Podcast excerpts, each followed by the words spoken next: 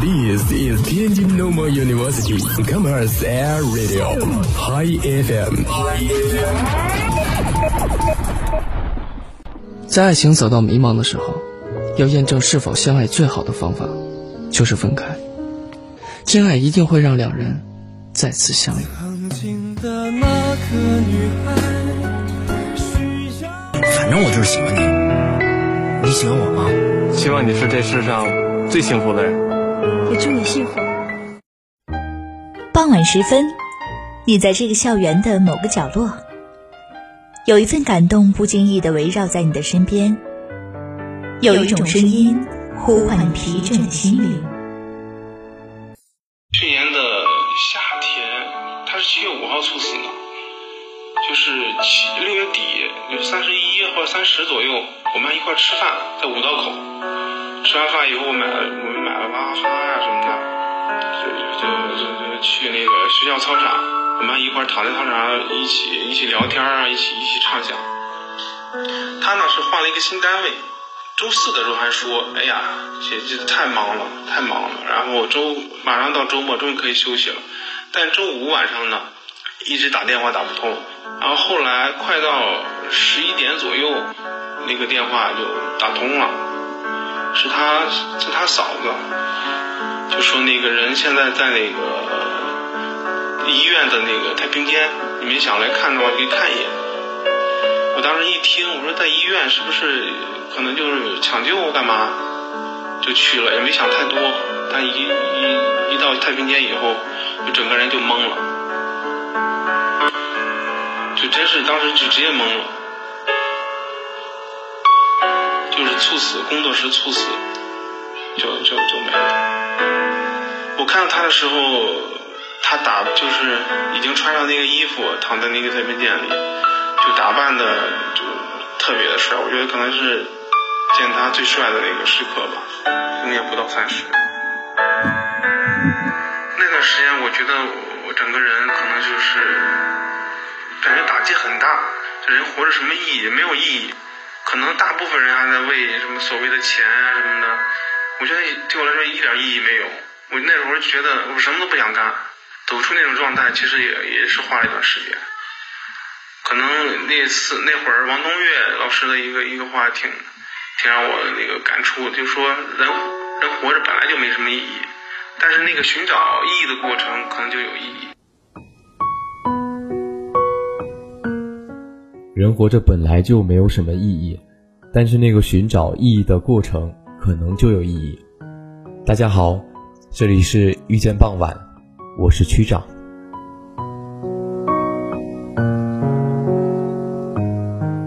今天在节目开始之前，我放了一段采访。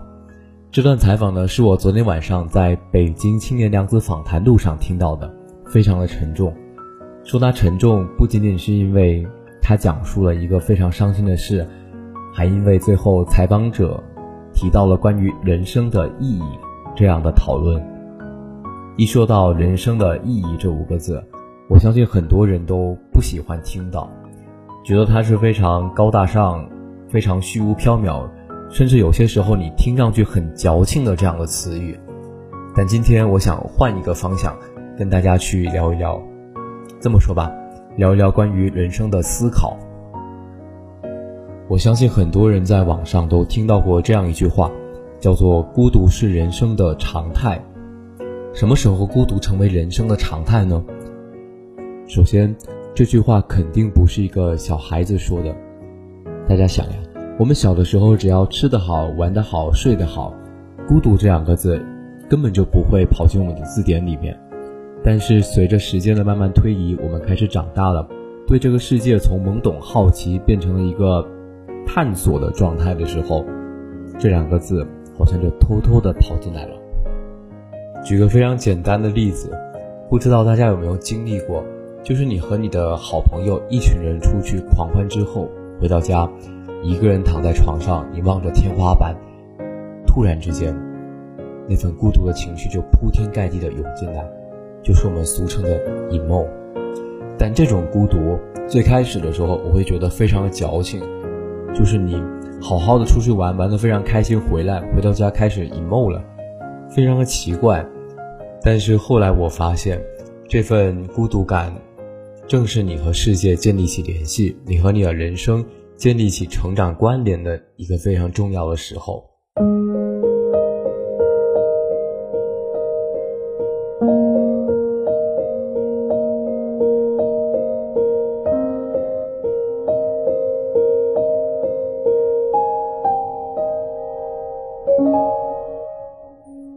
关于对人生的思考，关于孤独感，最有体会的应该是在高三寒假那年生了一场大病。最开始在县医院检查的时候，医生告诉我们可能会引发癌变，后来就去了三甲医院检查。由于检查结果必须得一周之后才能拿，那天去检查的时候，我爸陪我去。我爸是一个非常不苟言笑、非常传统、非常严厉的中年男子，但那天在酒店。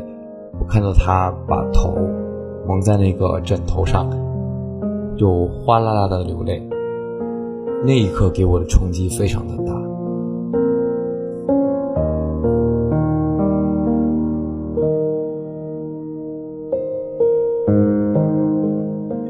后来我就回家里去等结果。那一周我还是有上课，然后有一天我和我的朋友一起回家的时候。我们两个一人开一辆车，但是我跟他的家是两个不同的方向。到了分岔口，我们该分别的时候，我大概走了有两百米左右，我就从后视镜看到，两百米后他一直在跟着我。我当时看到的时候非常的感动，他看到我发现了他，他就骑了上来，然后也没有说什么，就淡淡的跟我笑了一笑，挥挥手。他就说：“没事，我走了，你晚上睡个好觉。”我当时就觉得，虽然我们每个人都有可能身处困境，每个人都可能会觉得孤独感袭来的时候，身边还是会有很多感情在紧紧包裹着你。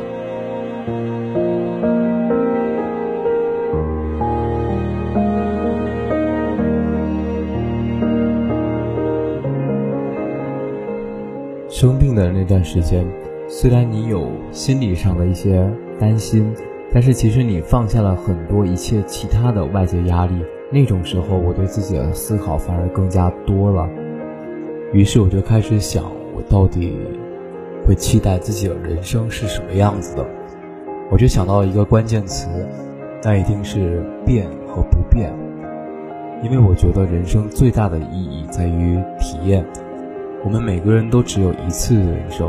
如果只是每天重复做一样的事情，我们重复看一样的风景，那其实人生的时间利用率上是非常的吃亏的。我们只活这一辈子，我们只做了这一个事情，所以我特别期待和向往能够趁着年轻多去尝试，多去体验不一样的生活，去看不一样的风景。这是我那段时间去想到的一个地方。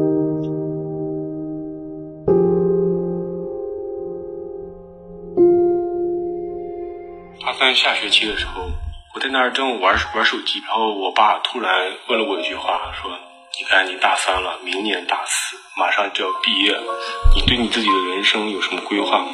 你是想要什么样的生活？将来你想要成为一个什么样的人？”然后他这他这句话问出来，我当时就愣了一下，因为我从来没有思考过这个问题。然后当时我就把手机放下，我就呆在那里了。然后我说。我我这个问题没有想过，给我几天时间，我考虑一下。然后考虑好几天，还是很迷茫。我跟爸说，我现在我也不知道我能干啥，我也不知道我喜欢什么。然后我爸说，其实我们给你分析一下，你不是学的会计吗？第一条路就是去考证会计证啊，中级、高级会计，按这条路去走下来。再一个，你就去考公务员。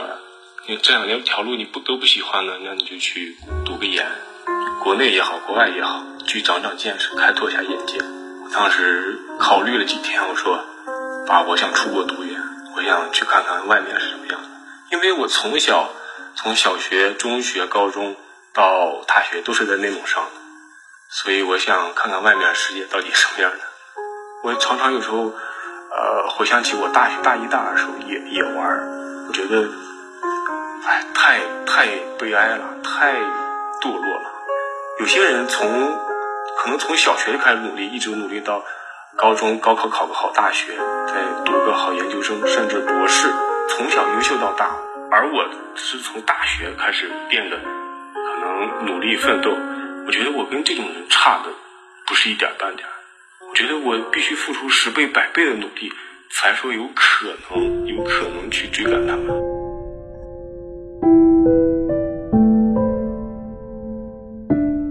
这段录音也是来自杨子的青年访谈录里面。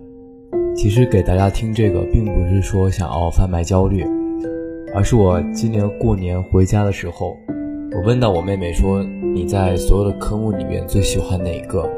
她说：“我哪个都不喜欢。”然后我就问她说：“那你有什么喜欢的东西、喜欢做的事情吗？”她说：“我什么都没有。”我说：“哪怕是你喜欢打游戏。”哪怕是你喜欢穿搭、喜欢化妆，他说我都不喜欢。其实我听到这句话的时候是挺震惊的。也许现在有不少的人像他那样子，就是你找不到任何你感兴趣的事情，你所在意的事物。但是我还是鼓励大家多多去寻找，找到你想做的，找到你喜欢的东西。其实很多时候，这个结果并不重要。但是你在寻找它的过程，你自己可能没有感觉，等到几年后回过头来看，那个过程是熠熠生辉的。或许这就是寻找的意义吧，这就是寻找带来的人生的意义。